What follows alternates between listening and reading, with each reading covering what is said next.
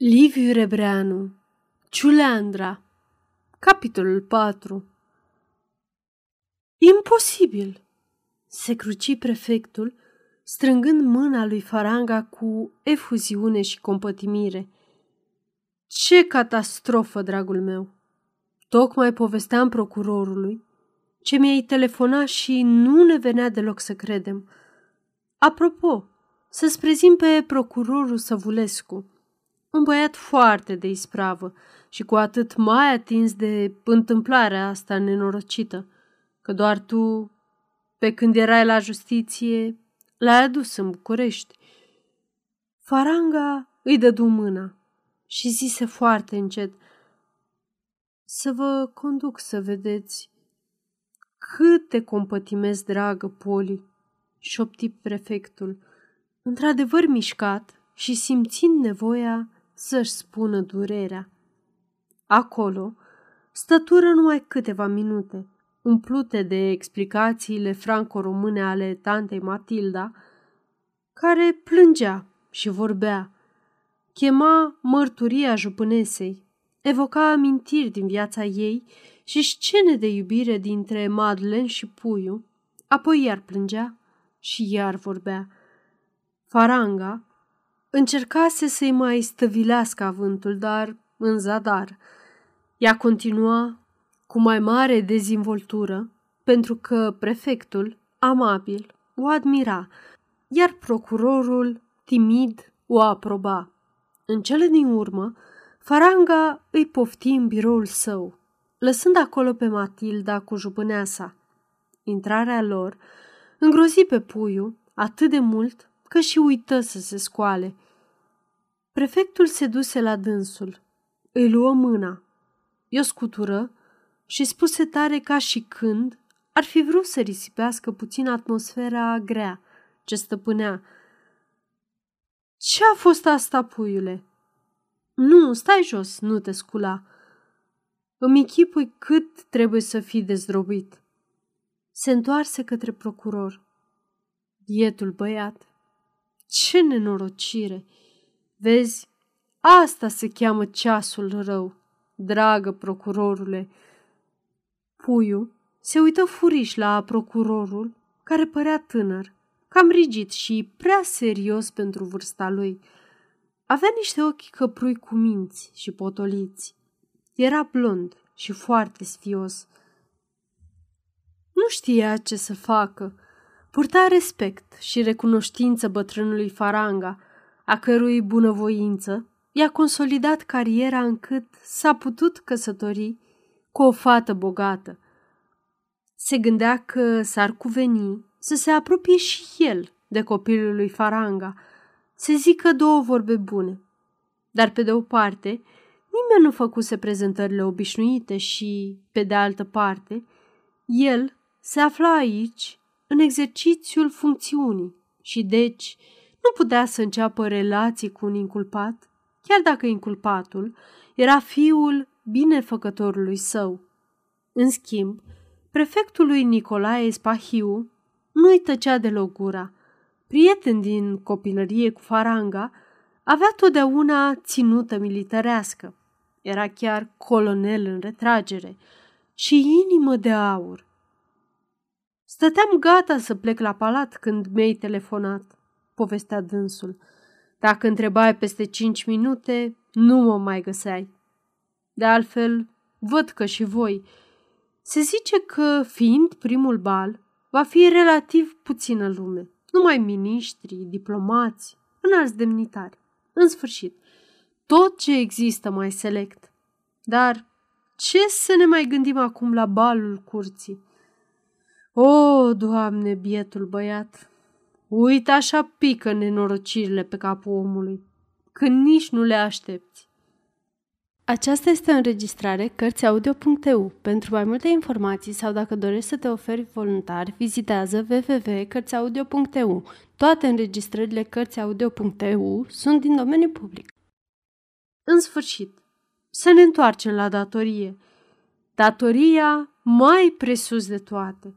Nu-i așa, dragă procurorule?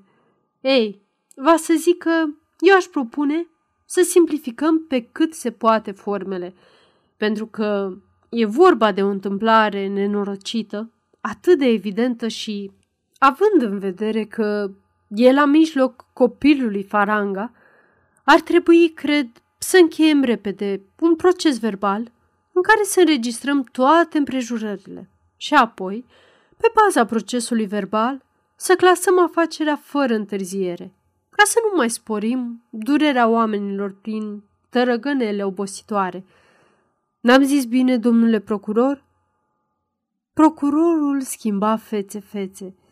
Nu îndrăznea să zică nu, dar nici nu-și putea însuși ușurința cu care prefectul închidea o chestiune atât de gravă. Prefectului îi venea lesne să vorbească, fiindcă nu avea nicio răspundere, pe când el, din fericire, Faranga interveni îndată cu toată energia. Nu, dragă Nicule, asta nu e o soluție. Oricât ar fi de evidentă nenorocirea, legea rămâne lege și trebuie respectată. Dacă nu e vorba de o crimă ca oricare alta, nu e mai puțin adevărat că un om a suferit o moarte violentă de mâna altui om. Firește, o clipă de rătăcire, dar înainte de toate, deci, făptuitorul trebuie internat într-un sanatoriu, cred eu, ca să fie examinat asupra responsabilității penale. Pe urmă, se va vedea întrucât și ce alte măsuri vor fi de luat. Exact, excelență, izbucni procurorul ușurat, cu o vioiciune aproape nefirească. Prefectul însă se supără. Fugi, Poli, nu umblați cu de-asta. Se poate? Băiatul lui Faranga a internat în casă de sănătate. Mă jigniți dacă insistați. Nu e el săracul destul de prăpădit sufletește? Nu zău, Poli, dar ai niște idei. Nu zic, recunosc. E frumoasă atitudinea ta de senator român, gata să-și o sândească propriul copil numai ca să respecte legea. Dar nu uita că vremea senatorilor români s-a isprăvit și gestul tău n-ar face decât să ofenseze o familie nobilă și unică în România.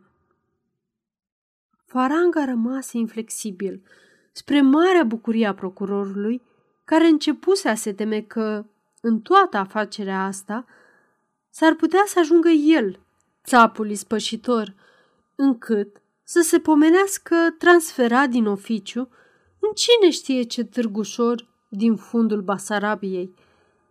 În cele din urmă cedă și prefectul, dar nu din convingere, ci numai în semn de admirație pentru atitudinea de senator român a prietenului Faranga. Așa, apoi, hotărâre să instaleze pe puiul în sanatoriul demarat de la șosea. Bravo! strigă prefectul. L-a demarat. Ne-a fost doar și coleg la Sfântul Sava. Îți aduce aminte, Poli? Acolo sunt sigur că băiatul are să fie foarte bine îngrijit. Așa da, suntem de perfect de acord. Bătrânul puse la dispoziție mașina lui, ce se afla chiar la scară și destul de încăpătoare pentru toți.